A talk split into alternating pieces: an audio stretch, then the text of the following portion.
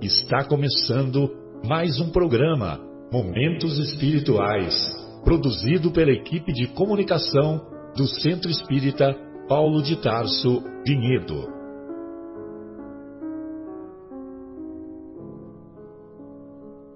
Se guardas contigo o estigma do sofrimento, indagando pela solução dos velhos problemas do ser e da dor, se percebes a nuvem que prenuncia a tormenta e o vórtice traiçoeiro das ondas em que navegas, vem conosco.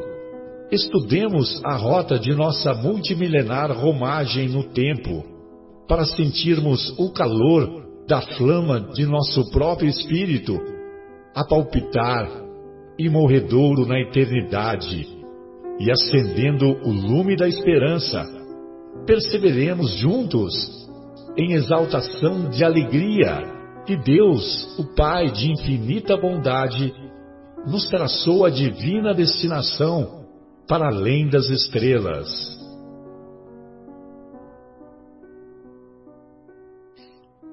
Iniciamos mais uma edição do programa Momentos Espirituais. Eu já me encontro, eu, Marcelo, já me encontro conectado com os meus amigos Akira e Vera Hoje estudaremos no programa Momentos Espirituais, estudaremos na primeira parte do programa o capítulo 17, Sede Perfeitos. 17 Sede Perfeitos, dando ênfase nos itens os bons espíritas e também a parábola do semeador. Na segunda parte, daremos continuidade ao capítulo Tragédias e Esperanças, capítulo 4 da, da segunda parte do livro Há Dois Mil Anos. Para nós nos, nos, conectarmos com os, os benfeitores espirituais, nós vamos então pedir para nossa querida Vera fazer a prece para que essa harmonia possa ser estabelecida. Boa tarde, Vera. Boa tarde, Akira. Por favor, querida, fique à vontade. Muito obrigada por essa oportunidade.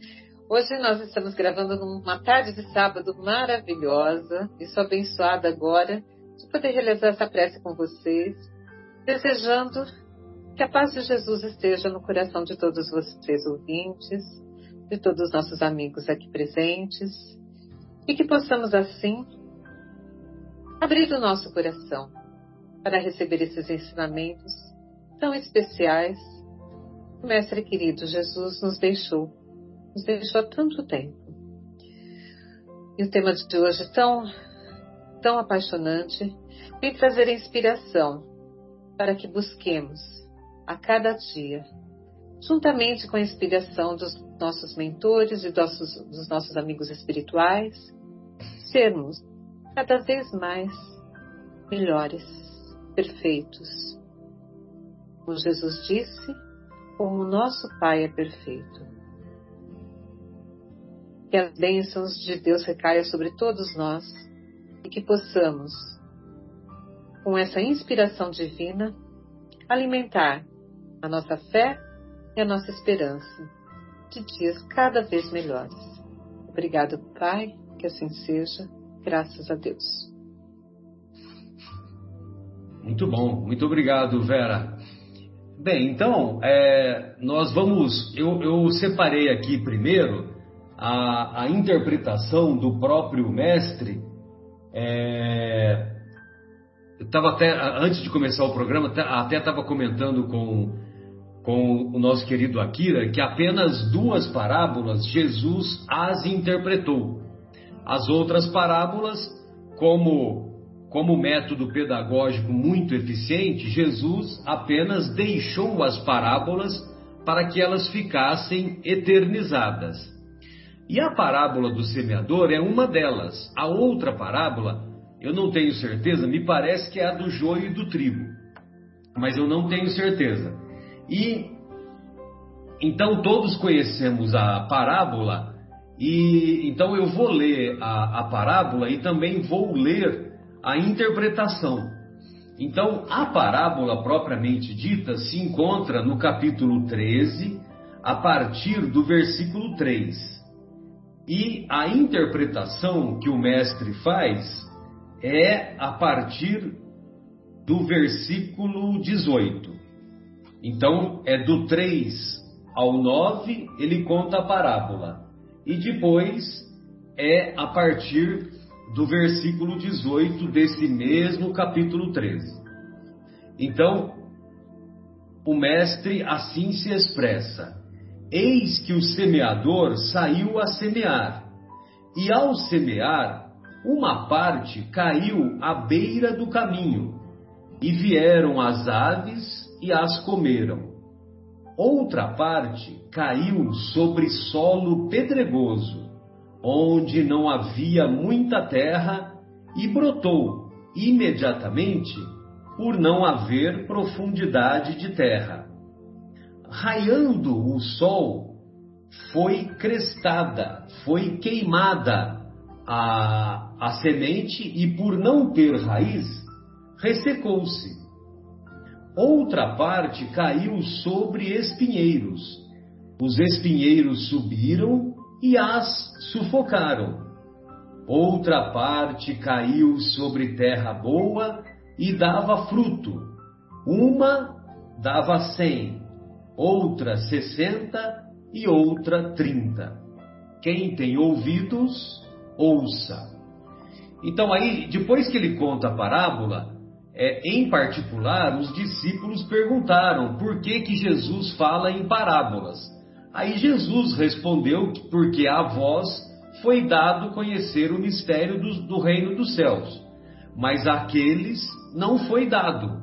Ou seja, a, vamos dizer, a multidão não foi dado conhecer os mistérios, o conhecimento mais profundo.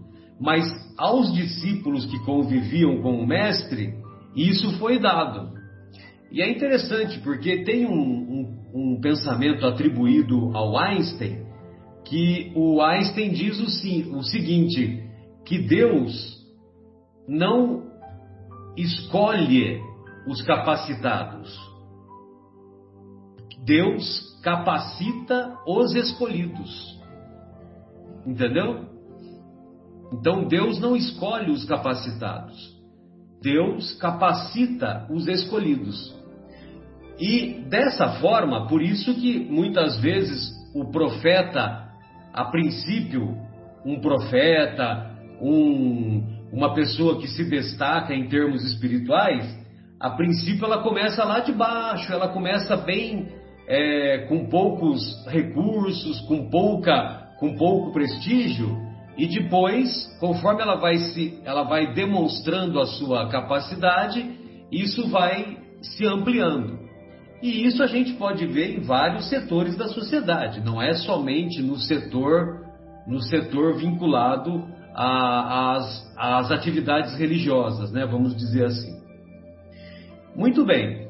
E aí, aí então Jesus estabelece esse diálogo, esse diálogo com os discípulos e, e aí ele diz né, que, é, que isso ocorre também para que se cumpra a profecia de Isaías. Essa profecia de Isaías, ela diz assim: Ouvireis com os ouvidos e não compreendereis, vendo, vereis e não enxergareis. Então, é, nesse sentido, nesse sentido é que, é que Jesus é, comenta com os próprios discípulos que a multidão vai ver o Messias fazer as suas pregações, vai ver o seu grau de espiritualidade muito avançado, mas a multidão não vai reconhecer, não vai, é, vamos dizer assim, é, enxergar nele, Jesus, naquele momento, o próprio Messias. Logicamente que muitos identificaram, mas uma parte não identificou. E uma parte significativa não identificou. Tanto é que entre os nossos irmãos judeus, é, a, grande maior, a, a grande maioria dos judeus, dos judeus ditos religiosos, até hoje não reconhecem o Mestre como o Messias. Mas tem um grupo de, de judeus que, entre eles, eles chamam os judeus messiânicos, mesmo lá em Israel, eles reconhecem Jesus como o Messias. Muito bem. Aí, é, a partir do versículo 18, então, o, Jesus começa a explicar a parábola para os discípulos. Vós, portanto, ouvi a parábola do que semeou. Todo aquele que ouve a palavra do reino e não a compreende, vem o maligno e se apodera do que foi semeado no seu coração. Esse é o semeado à beira do caminho. Ou seja, quando nós estamos à margem do caminho, e o, o Akira vai se lembrar, né, Akira, que no, no estudo do budismo, o próprio Buda ele diz que, que nós devemos procurar o caminho do meio, né? Não tem esse pensamento? Também. É, a doutrina budista ela se assemelha bastante à do espiritismo, certo? E o que ela pede também, né, para para nós seres encarnados, né, que busca a nossa evolução moral, espiritual, é que nós não sejamos extremistas, né? Sempre o bom senso, o discernimento, principalmente o bom senso nas tomadas de decisões, nas, nos nossos comportamentos, nas nossas atitudes, né? Justamente por conta das nossas imperfeições. Estamos numa caminhada constante, é um trabalho contínuo, é a lei do progresso, né? É a lei do trabalho, onde Deus não exige uma mudança radical, instantânea e imediata, mesmo por conta das nossas limitações, certo? Então, o Buda também, perfeitamente, naquela época, as pessoas também tinham lá suas, suas dificuldades, mas todos estavam, sim, em busca do seu aperfeiçoamento da, da, da, dita iluminação, né? Eles falam muito da iluminação espiritual, né? Onde nós, depois da nossa passagem terrena, nós é, vamos alcançar o nosso estado de iluminação.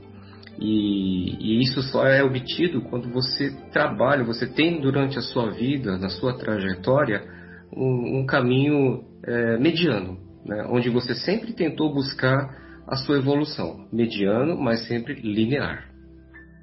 Perfeito, exatamente. E quando vamos, quando nos aproximamos da margem do caminho, nós também nos aproximamos do abismo, do abismo que nos levam as quedas espirituais. E, evidentemente, que o caminho de volta é mais penoso, é mais doloroso. E então, então voltando né, ao, ao comentário do próprio mestre, todo aquele que ouve a palavra do reino e não a compreende, vem o maligno e se apodera do que foi semeado no seu coração. Esse é o semeado à beira do caminho. O semeado sobre solo pedregoso é o que ouve a palavra, recebendo-a imediatamente com alegria, porém não tem raiz em si mesmo, mas é transitório. Ocorrendo provação ou perseguição por causa da palavra, imediatamente se escandalizam. E quando diz escandaliza, é, ele passa a ter um mau procedimento. E esse mau procedimento, esse mau comportamento, o leva também para a margem do caminho. E ficando à margem do caminho, ele está próximo do abismo de si mesmo. É, o, o semeado, continua o mestre, o semeado entre espinhos é o que ouve a palavra mas a ansiedade da era moderna e o engano da riqueza sufocam a palavra e torna-se infrutífera.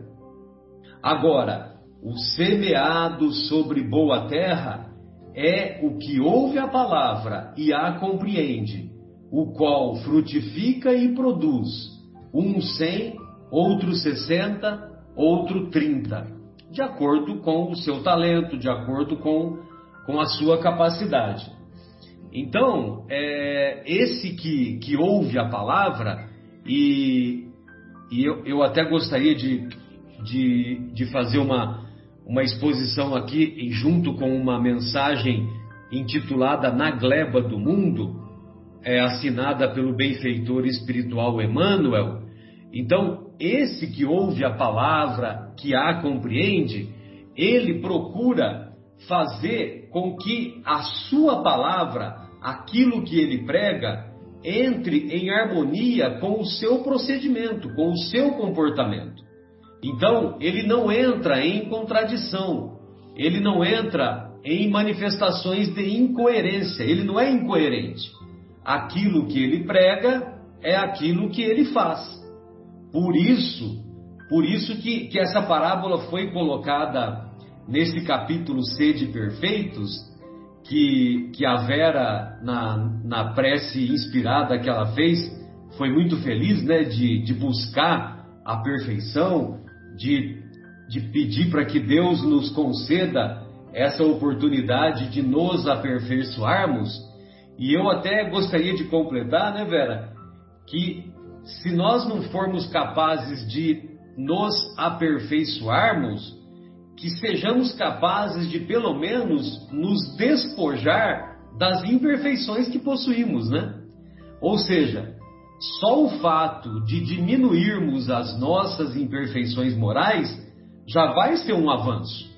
Mas lógico, né? Nós também não podemos nos acomodar, porque todos nos recordamos que, inclusive, tem uma pergunta lá no livro dos Espíritos que o Kardec pergunta: basta não praticar o mal para conseguir uma posição espiritual mais elevada? Os benfeitores espirituais dizem que não. Não vem com essa conversinha, não. Não basta não praticar o mal, é preciso fazer o bem.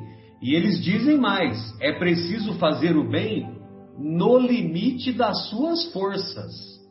Não é não é no limite da sua conveniência, é no limite das suas forças. Então, é por isso que, que, que queira Deus né, que nós nos esforcemos para é, estarmos entre esses últimos semeadores, né? entre essas últimas sementes, a semente que foi colocada na boa terra. Ou seja, que nós sejamos capazes de fazer com que Deus reconheça em nós uma terra frutífera, uma terra que dê bons frutos. E, lógico, a gente tem, também tem que ter em mente que se, se nós começarmos a ter bons frutos, frutos adocicados, é, quando eu era moleque lá em São José do Rio Pardo, eu me lembro que tinha umas, algumas, algumas árvores que a manga era docinha e nós atirávamos pedra para acertar aquela manga e a manga cair no chão para a gente poder comer, né? Então, quando a gente começa a dar frutos mais doces, quando a gente começa a ter, é, vamos dizer assim, uma, uma influência positiva sobre aqueles que convivemos, evidentemente que vem as pedras, né? Vem as críticas, vem ah, os obstáculos no caminho e cabe a nós não esmorecer. E é mais ou menos isso que o, que o benfeitor espiritual Emmanuel fala nessa mensagem. Então ele diz assim: na gleba do mundo, isso se encontra na obra Ceifa de Luz, capítulo 13. Não precisa dizer que a psicografia é do apóstolo da caridade, Francisco Cândido Xavier. Então ele diz assim: efetivamente, a vida é comparável ao trato do solo que nos é concedido cultivar. Então a nossa vida, ela nós podemos comparar com o tratamento que nós damos ao solo que nos foi concedido, né? E esse solo que nos foi concedido, ele inclui o local onde nós nos reencarnamos, a família, a convivência no trabalho, a convivência na escola e assim por diante. Então, isso tudo é aquilo que, que vai manifestar os talentos que possuímos para cultivar esse solo. Continua o benfeitor. ergue-te cada dia e ampara o teu campo de serviço, a fim de que esse mesmo campo de serviço te possa auxiliar.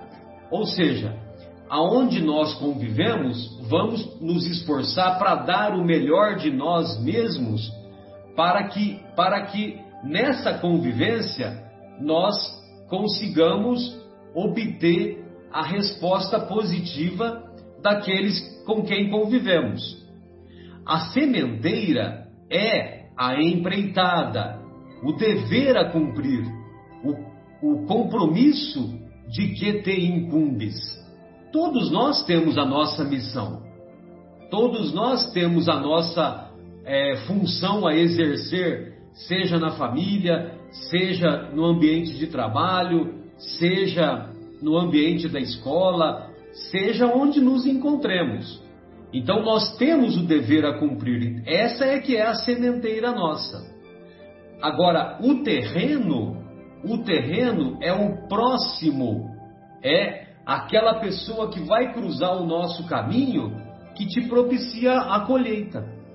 Então, na convivência com o próximo, no nosso comportamento que teremos com ele, é que é que vai se dar o terreno ah, para propiciar essa colheita. Continua o benfeitor: lavrar o talhão é dar de nós sem pensar em nós. Lavar o, lavrar o talhão é lavrar o terreno, la, terreno para cultura, terreno para cultivo. Então, trabalhar no terreno é dar de nós, mas sem pensar em nós sem colocar os nossos interesses em primeiro plano, né? Colocar os nossos interesses em segundo, centésimo plano de preferência. Tanto é que tem um uma determinada pergunta lá do livro dos Espíritos que o Kardec quer saber dos benfeitores de todas as imperfeições, qual é a mais é, a que mais a mais prejudicial para o ser humano. Eu estou falando com as minhas palavras, né? Você se lembra, Vera, quando você, quando você comandava lá o segundo básico dessa questão? É, qual é a pior das imperfeições, né? Vamos dizer assim. Então, o, os benfeitores respondem que a pior das imperfeições é o interesse pessoal. Então, quando nós fazemos o interesse pessoal prevalecer, aí nós não estamos no caminho adequado. Continua o benfeitor: basta plantes o bem para que o bem te responda. Para isso, no entanto, é imperioso agir e perseverar no trabalho. Quando eu comecei a frequentar o Paulo de Tarso, eu passei a conviver com mais frequência lá com o nosso querido Agnello, né? E o Agnello tem um pensamento, talvez vocês já tenham ouvido ele falar, né? Que ele diz assim: é, quem faz o bem recebe o bem, cara pálida. Vocês lembram disso? Ele fala isso não? Se você faz o bem, você vai receber o bem, né? E, e eu me lembro, sabe, o Vera, a Kira, né, que teve uma ocasião o Sidney e a Terezinha estavam, estavam lá na época ainda conosco, né? E teve um aniversário do Agnello que todo mundo é, com, é, combinou de se encontrar com ele às sete da manhã, inclusive a, a Vilma, né? Tocando violão e tal. Todo mundo foi mais cedo e, e foi combinado para ele ir lá ali naquele espaço da área ali da cozinha, né? Naquele pátio. E, e aí o pessoal se reuniu para cantar uma, uma música lá para ele, né? E a música que foi cantada é aquela do Roberto Carlos. Eu tenho tanto para lhe falar. E, e aí quando ele chega, aí o pessoal começou a cantar e depois cantou parabéns para ele, né? Foi um, uma, vamos dizer assim, uma festa surpresa lá para ele. E aí eu me lembro que na época eu fiz uma, uma camisa, né? E escrevi para ele isso, né? Quem faz o bem recebe o bem, cara pálida. Justamente por isso, né? E é, e é mais ou menos o, o que o nosso, que o benfeitor falou há mais tempo, né? Basta plantes o bem para que o bem te responda. Nunca esmorecer, continua o benfeitor. Qual ocorre na lavoura comum, é preciso contar com aguaceiro e canícula, granizo e vento, praga e detrito. Ou seja, nós vamos ter dificuldade, nós vamos ter esforço para ajeitar, para lavrar a terra, para lavrar a cultura. Não valem reclamações. Remove a dificuldade e prossegue firme. Quando ele diz não valem reclamações, significa que nós temos que carregar a cruz, carregar de cabeça erguida, não arrastar. Se nós passamos a reclamar, quando a reclamação predomina, significa que nós estamos arrastando a cruz. Acima de tudo, importa o rendimento da produção para o benefício de todos. Se alguém te despreza, menoscabando a suposta gentileza, a, a suposta singeleza do encargo que te coube, esquece a incompreensão alheia e continua plantando para a abastança geral. Ou seja, independente das dificuldades que vão surgir, siga trabalhando. Tem até um pensamento do, do Emmanuel, uma frasezinha curta, que ele diz assim: trabalha e espera. Trabalha e espera. Muita gente não se recorda de que o pão alvo sobe à mesa à custa do suor de quantos mergulham as mãos no barro da gleba, a fim de que a semente possa frutificar. Ou seja, sem sacrifício, sem dedicação, sem esforço próprio, nós não vamos obter esse progresso almejado. Quando essa ou aquela pessoa te requisite o descanso, sem que a tua consciência acuse fadiga, não acredites nessa ilusão. Às vezes tem pessoas que falam para a gente: olha, você precisa descansar, olha, você está muito estressado. Mas se você não detecta isso na sua própria consciência, não se acomode com esses pensamentos. É isso que o benfeitor está dizendo. A ferrugem do ócio consome o arado muito mais do que a movimentação no serviço. O pessoal diz né, que, que o, o salto, quando, o, quando você usa um, um, sapato com salto, ele é, o salto se desgasta com o tempo, mas ele fica melhor, você se acostuma, né? Então, é, mesmo que seja, mesmo que o salto esteja gasto, vamos usar essa, essa ferramenta de maneira positiva. Vamos continuar trabalhando, não vamos, continuar, vamos partir para o ócio, para a ociosidade. Trabalha e confia na certeza de que o Senhor da obra te observa e segue vigilante. Vocês têm dúvida que, que Deus nos observa? Que o Mestre Jesus, que os benfeitores espirituais nos observam?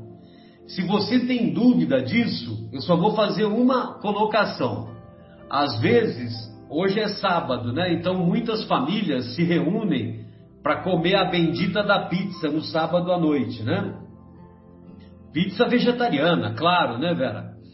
E, e aí, é, quando faz essa. Quando a gente pede a pizza, você vai lá na internet e digita pizzaria.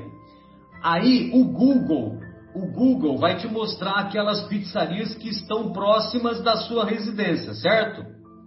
Qualquer pesquisa que a gente vai fazer, né?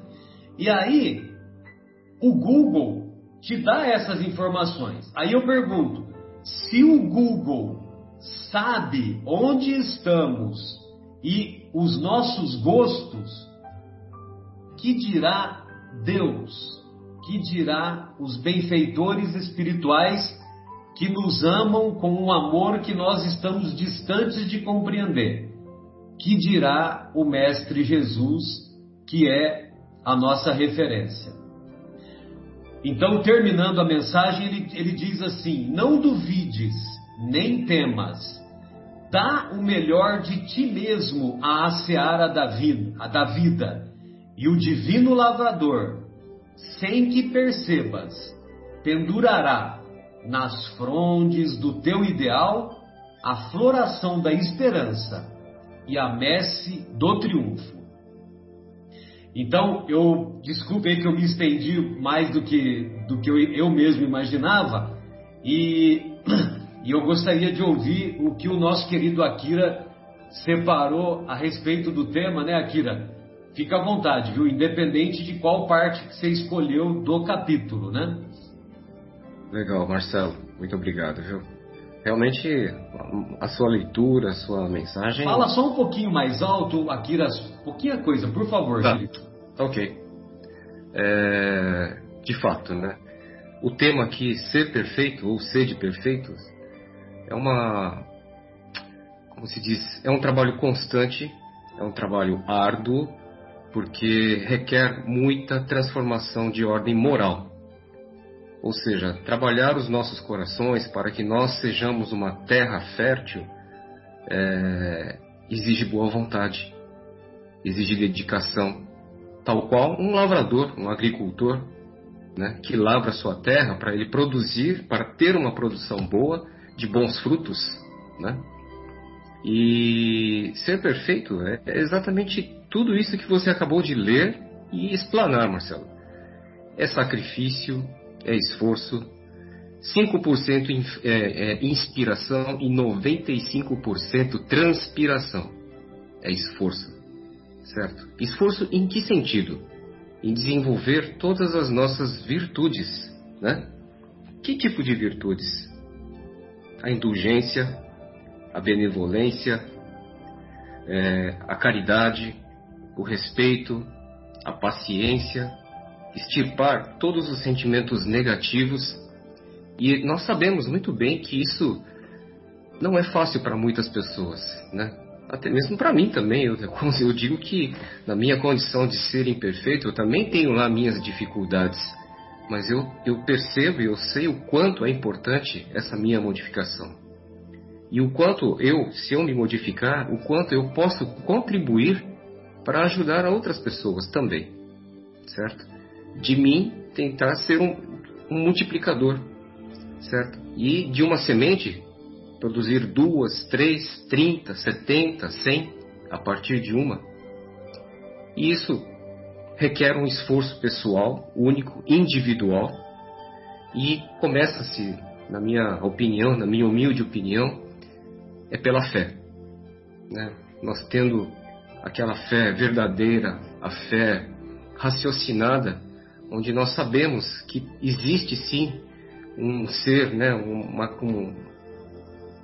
uma, uma inteligência superior que nos orienta, que nos dirige, que não está a, a, distante de nós, muito pelo contrário, ele sabe até o que ele, nós pensamos, né, Marcelo? O Google sabe onde nós estamos e sabe os nossos gostos. Deus sabe até o que nós pensamos. Né? E ele sabe o que, o que nós realmente precisamos. Então, Marcelo, eu, na minha opinião, é, é isso. É um esforço muito pessoal de cada um, onde nós devemos nos dedicar ao máximo para nos dignificarmos, né? Podemos melhorar, sermos pessoas melhores, não só para nós, mas principalmente para com os outros, certo? Somente assim construiremos um mundo melhor, mais justo, né? Vamos nos dignificar e chegar mais perto de Deus, né? Que é o que ele é o que ele espera de nós, de todos nós. Assim atingiremos aquela tal sonhada felicidade, né? É isso, Marcelo. Minha humilde opinião é bem simples, é bem resumida, né? Mas é, é um esforço, é um esforço contínuo, constante, de muita dedicação, sempre trabalhando no coletivo, na comunidade. É, e você lembrou bem quando você falou da transpiração, porque a, a evolução, para que ela ocorra, nós precisamos desidratar, seja pelo suor, seja pelas lágrimas, né? Aí cabe a nós escolhermos, né? O que, que, o que, que é mais conveniente para nós? Nos dedicarmos ao esforço e transpirarmos pelo suor ou, ou esperar o convite da vida, né? O aguilhão da vida e o aguilhão da vida que vai, vai fazer com que sejamos capazes de tirar o bumbum da cadeira e a, só que vai ser através da dor. Da dor, e, exato. E a dor vai fazer com que vertamos lágrimas, né? E... Nós vamos desidratar, mas vamos desidratar pela dor, né? E que aprendamos, né? Exatamente, que aprendamos. Isso aí. Obrigado, Marcelo. Pois não, Vera, e aí, o que, que você separou aí para nós, querida? Viu, eu vou, antes de eu trazer o que eu separei, enquanto vocês estavam falando de terra de semente, aí me veio uma ideia na cabeça aqui agora, né? Porque eu adoro mexer com isso, gente. Planta, terra, plantar, fazer horta, adoro, né? Então, quando a gente fala de boa terra, o que, que a gente coloca na terra para ela ficar boa? Esterco. Só que não pode ser um esterco fresco. Ele queima a planta. Ele vai queimar a semente, a semente vai morrer. Então tem que ser um esterco curtido. Então aí a gente vem para um raciocínio que todas as mazelas da vida, tudo aquilo que a gente passa, a gente não tem que assim, realmente assim, uh, ignorar ou extirpar, não, a gente tem que compreender, é isso o curtir das coisas ruins. Nós temos que curtir para transformar. Isso vai alimentar aquilo que vai ser a nossa perfeição. Porque eu não consigo olhar para o próximo, a dor do próximo, se eu não sei o que é essa dor. Então eu passei por tudo isso, eu passei por muitas coisas, eu amadureci sobre aquele assunto, eu curti aquele assunto. É isso que vai me trazer a verdadeira perfeição. É, então é, é um crescimento, é tudo uma etapa para a gente chegar à perfeição. Faz parte de tudo isso. Não podemos fugir disso aí, de maneira alguma. E, como sempre falo para vocês aqui, muito me admiro uh, Kardec, como ele vem, né? Ele apresentou, desde o princípio do, do Evangelho, ele vem apresentando uh, as bem-aventuranças, ele vem preparando o nosso coração. Ora, uh, a gente viu honrar o pai, vossa mãe, honrar o pai e a mãe. Semana passada a gente viu sobre a não se pode servir a Deus e a mamão, e agora ele vem, né? Sede perfeitos. E que bonito que Jesus nos disse isso, sede perfeitos, porque ele nos dá essa probabilidade que existe, nós vamos chegar lá. Ele fala, sede perfeitos como vosso Pai é perfeito. Quer dizer que tem esse caminho, tem essa jornada. Ele nos dá essa orientação. Uh, e ele dá essa possibilidade ao mesmo tempo em que ele nos diz que ainda somos imperfeitos. Ele pede para que a gente seja perfeito, quer dizer, nós somos imperfeitos ainda. Essa passagem também é uma passagem que está no Sermão do Monte, né? Esse pedacinho dos sede perfeitos, né? Primeiro precisamos entender que a perfeição é relativa para nós. Ela se amplia conforme a gente vai evoluindo, conforme nossos horizontes vão se ampliando, conforme os nossos conhecimentos, as nossas experiências vão se ampliando. Né? O ensinamento máximo de Jesus para nós é, como a gente observa em todo o Evangelho, é a caridade. Exercendo a caridade, colocamos em prática as outras virtudes. E como o Marcelo falou, do interesse pessoal, que é o egoísmo, quando a gente coloca o interesse pessoal que está no livro dos Espíritos, e principalmente trabalha muito esse assunto no capítulo intitulado Perfeição Moral do livro dos Espíritos, né? que ele fala, começa assim, qual a mais meritória de todas as virtudes? Ele fala que todas as virtudes têm seu mérito, porque todas são indícios de progresso no caminho do bem. As virtudes, sempre que há resistência voluntária ao arrastamento das más tendências. Então, toda vez que nós evitamos a gente deixar se levar pelas más tendências, é uma virtude que se manifesta ali. Mas a sublimidade da virtude consiste no sacrifício do interesse pessoal né, para o bem do próximo, sem segunda intenção. A mais meritória é aquela que se baseia na caridade mais desinteressada. Então, é o que consta nesse, nesse capítulo aqui. Qual que é a questão, Vera? Questão, essa aqui é a 893. Que depois, mais para frente, tem uma que fala também, ó, a 895 que fala Há parte os defeitos e os vícios sobre os quais ninguém se enganaria. Qual é o indício da imperfeição? Aí ele responde o interesse pessoal e também né, explana sobre isso aí. Tá? Uh, com esse raciocínio, nós podemos entender também que os defeitos, os nossos defeitos, aquilo que a gente talvez ainda não enxerga como defeito, aquilo que hoje a gente enxerga, já, mas a gente não consegue se livrar isso, você já tem consciência, mas ainda você não consegue se livrar. Tudo isso tem prazo de validade. Mas Jesus está falando para nós, tem prazo de validade, sim, isso aqui, né? Porque nós sempre vamos, nós tendemos à perfeição. A cada dia que passa, nós estamos melhorando. Vocês podem achar que não, mas nós estamos dia a dia melhorando. E é isso o que essa doutrina maravilhosa nos ensina. O Espiritismo nos ensina tudo isso, né? Não refragimos nessa caminhada, a gente vai sempre à frente. A gente pode ficar paradinho, pode andar mais devagarinho, mas a gente não volta para trás, a gente não piora. Nós podemos então estacionar. O ritmo, e o ritmo não é o mesmo para todo mundo. Então não adianta, nós temos que ter esse olhar pro, com o próximo também com aqueles que estão ao nosso lado. O ritmo não é o mesmo para todo mundo, mas a gente vai sempre em frente. Então, uh, com o nosso limitado conhecimento, nós não compreendemos ainda a perfeição absoluta de Deus essa perfeição que é Deus, que a gente fala, Deus é perfeito, Deus é isso, Deus é aquilo, mas a gente não consegue ainda entender o que, que é isso.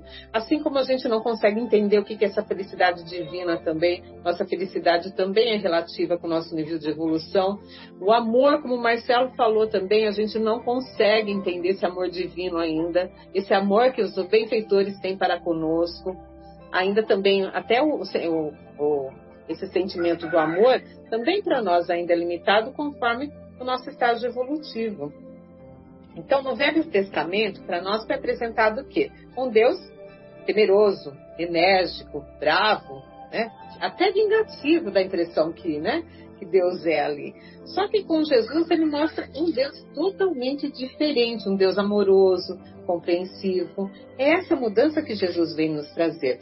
E aí vem o Espiritismo com todo esse conhecimento que ele traz e costura tudo isso. Vem mostrar para nós o porquê daquele momento de um Deus mais uh, exigente, mais enérgico, e depois de um Deus mais amoroso. Tudo faz parte da nossa evolução. Né? A, nos apresenta as leis divinas, o Espiritismo nos apresenta a lei de causa e efeito, e que, é, que nós estamos submetidos a tudo isso. Outra coisa também é que, como sempre em nosso íntimo nós queremos melhorar, evoluir e chegar à perfeição, somos nós mesmos que atraímos para nós também as provas e expiações, porque faz parte do nosso íntimo essa, essa a execução, o cumprimento da lei de causa e efeito.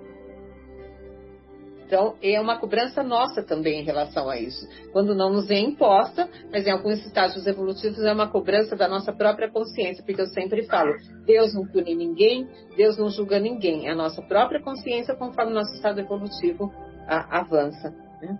Então, uh, então, é tudo isso, essas, essas cumprimento dessas leis que lapidam o nosso espírito. E no Evangelho, uh, diz assim: o grau de perfeição se dá em razão da extensão do amor. Olha só. O grau, vou repetir. O grau de perfeição se dá em razão da extensão do amor. Olha que coisa mais linda. Então, na medida que nós vamos ampliando todo esse nosso conhecimento, nosso entendimento, vai mudando esse conceito do amor, vai mudando o conceito da caridade e vai mudando também, e, nós estamos galgando nesse grau de perfeição. Eu, eu separei aqui também, né, Marcelo, o Carbal Schutel, que no livro dele, Parábolas e Ensinos de Jesus, onde ele vê todas as parábolas de Jesus, ele estuda todas as parábolas de Jesus, ele fala também, como Jesus já interpretou na, na passagem, a terra que recebe sementes representa o estado intelectual e moral de cada um. Beira do caminho, pedregal, espinhal e terra boa. Então, tudo isso representa o que? Segundo Carbal, o estado intelectual e moral de cada um, segundo a interpretação dele. Né? E ele fala que a palavra de Deus, a semente é uma só. Quer dizer, é sempre a mesma que tem sido apregoada em toda parte, desde que o homem se achou em condições de recebê-la. Então, os ensinamentos são sempre os mesmos. O que difere é a Terra, é o nosso estado evolutivo. Olha que bonito isso. Trago também o Consolador, na questão 302, que eu acho que eu já trouxe essa questão aqui para vocês, mas é bom a gente rever isso aqui, porque a questão é como compreender a afirmativa de Jesus aos judeus: sois deuses. Jesus falou que nós somos deuses. Temos que compreender isso para a gente, uh, com essa compreensão, a gente consegue se melhorando cada dia. Então a resposta é: em todo homem repousa a partícula da divindade do Criador, com a qual pode a criatura terrestre participar dos poderes sagrados da criação. Olha só que profundo que isso, com a qual pode a criatura terrestre participar dos poderes sagrados da criação. O Espiritismo encarnado ainda não ponderou devidamente o conjunto de possibilidades divinas guardadas em suas mãos, dons sagrados tantas vezes convertidos em elementos de ruína e destruição. Então, olha só, ele fala que nós temos essa, esse poder divino dentro de nós, somos deuses, e que se a gente soubesse uh, trabalhar com isso, nós seríamos co-criadores até né, de nós mesmos, até da nossa própria evolução. Mas aqui, como ele fala, às vezes são convertidos em elementos de ruína e destruição.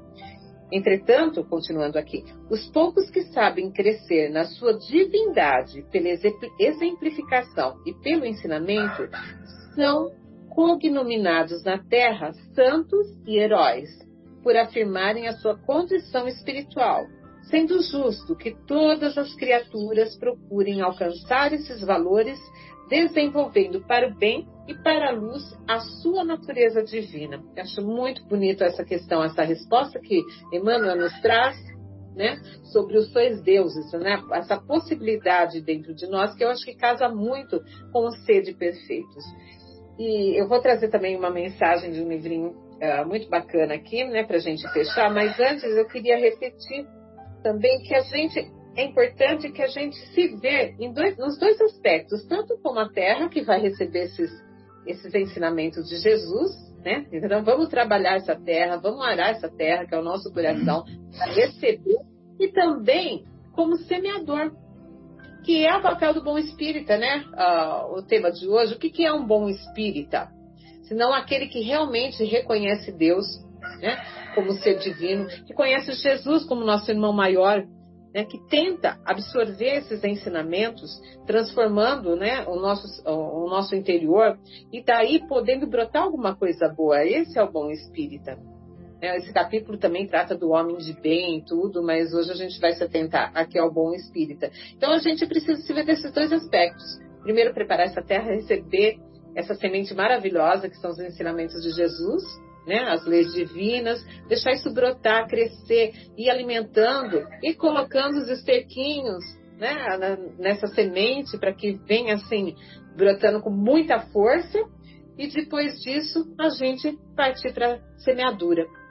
Porque o mundo precisa de nós. Como Emmanuel nos fala, nós temos esse poder da criação em nossas mãos. Então, qual que é o nosso papel aqui? Co-criadores. Para isso que somos os seres inteligentes aqui desse planeta. Para isso que a gente desenvolve a nossa inteligência. Para nós sermos co-criadores, junto com Jesus. Para nós colaborarmos com a obra da criação. E não aqui vir aqui, parece que a gente está aqui só para usufruir, passar férias, curtir tudo isso. Faz parte curtir tudo isso. É como a gente curte um jardim. A gente planta e depois vê as flores desabrochando. É isso que Jesus quer de nós.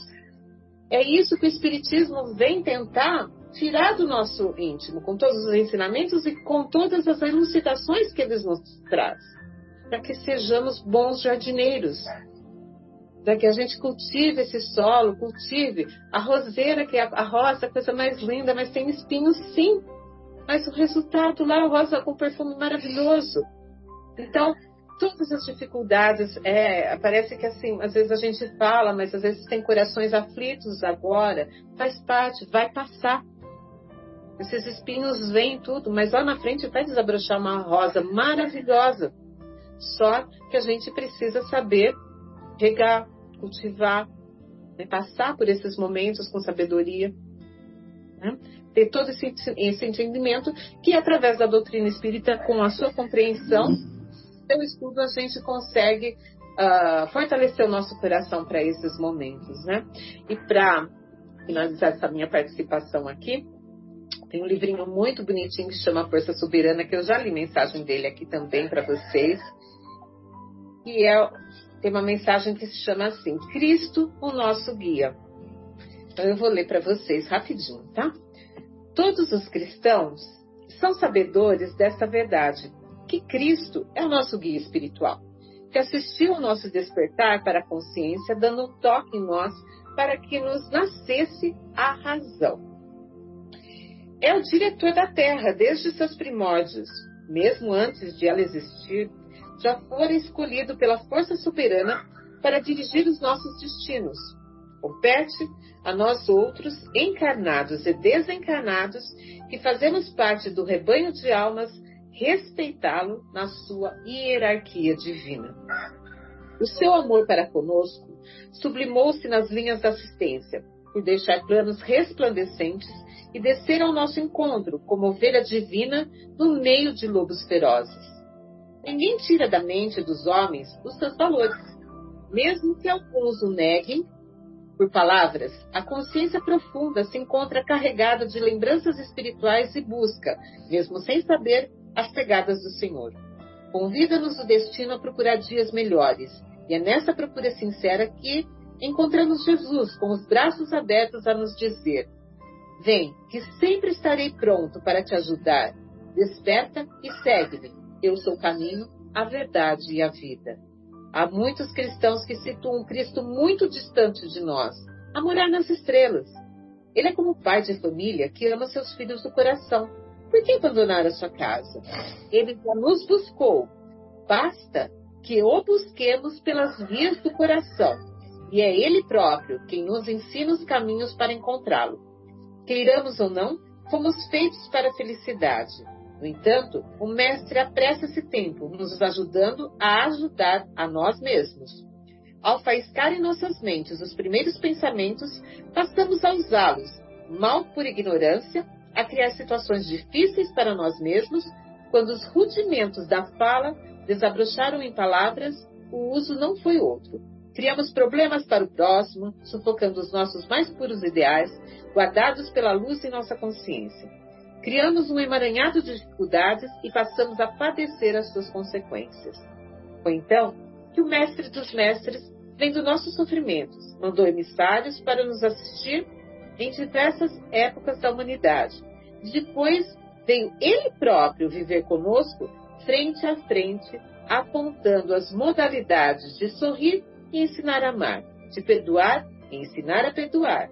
A sua estadia na terra deixou-a impregnada de luz, de maneira que essa luz fosse crescendo com o tempo, sob a força do progresso.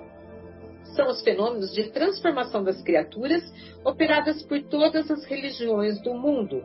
E Jesus, o Cristo de Deus, trabalhando em nosso favor, de modo a ver por algum tempo cumprir os últimos detalhes da profecia, a terra da promissão, onde a felicidade deixa de ser utopia, fazendo parte do dicionário da alma como realidade por vibrar nos corações dos homens, como no interior de todos os espíritos.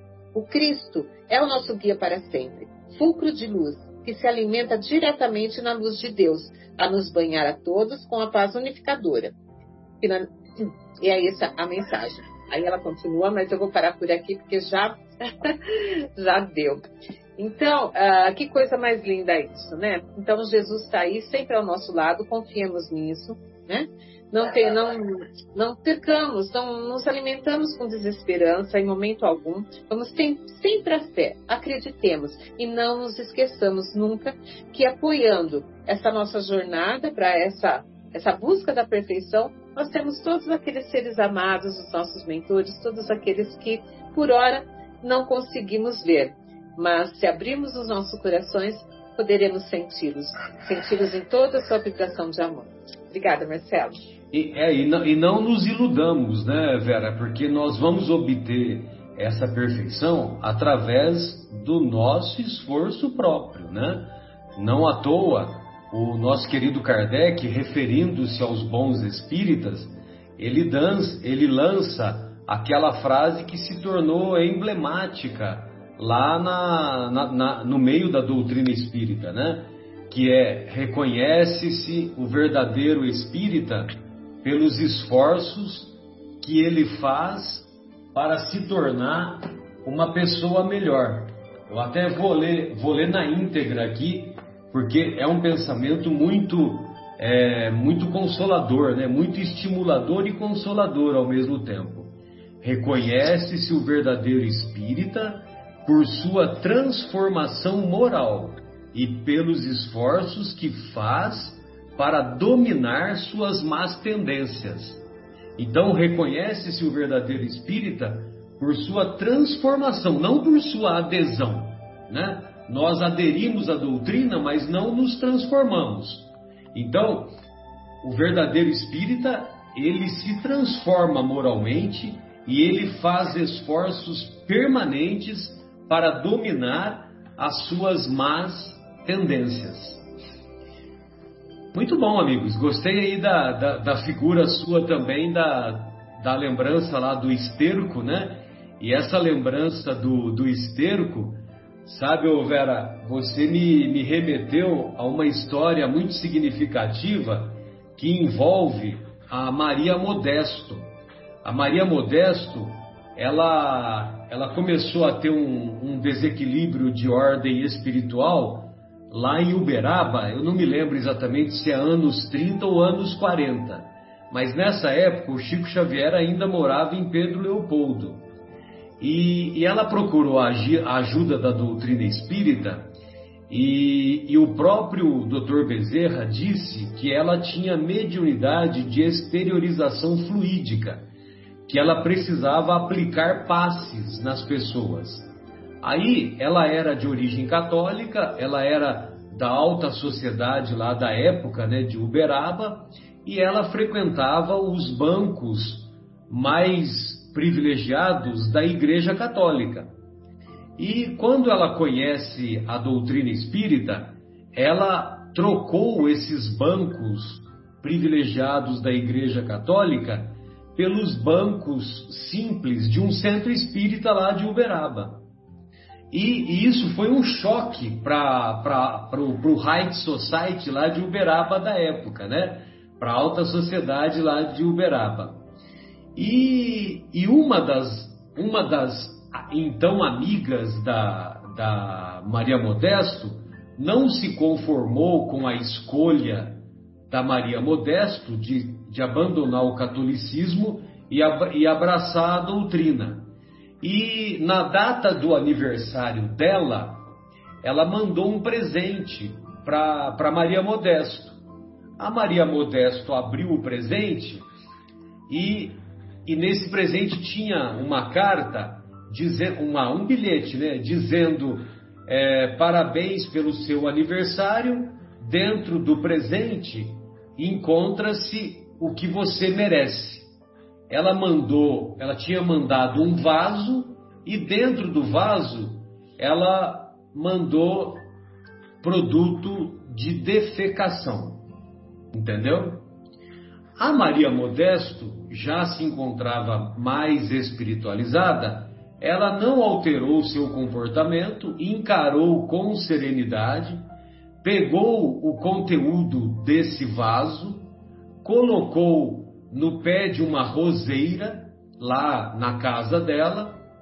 É, essa roseira cresceu, deu a, a rosa e tempos depois, na data do aniversário dessa antiga amiga, dessa antiga amiga, ela pegou o mesmo vaso, colocou flores que eram produtos do material de esterco que a antiga amiga havia dado, é, havia enviado, e, e presenteou essa antiga amiga colocando um bilhete também.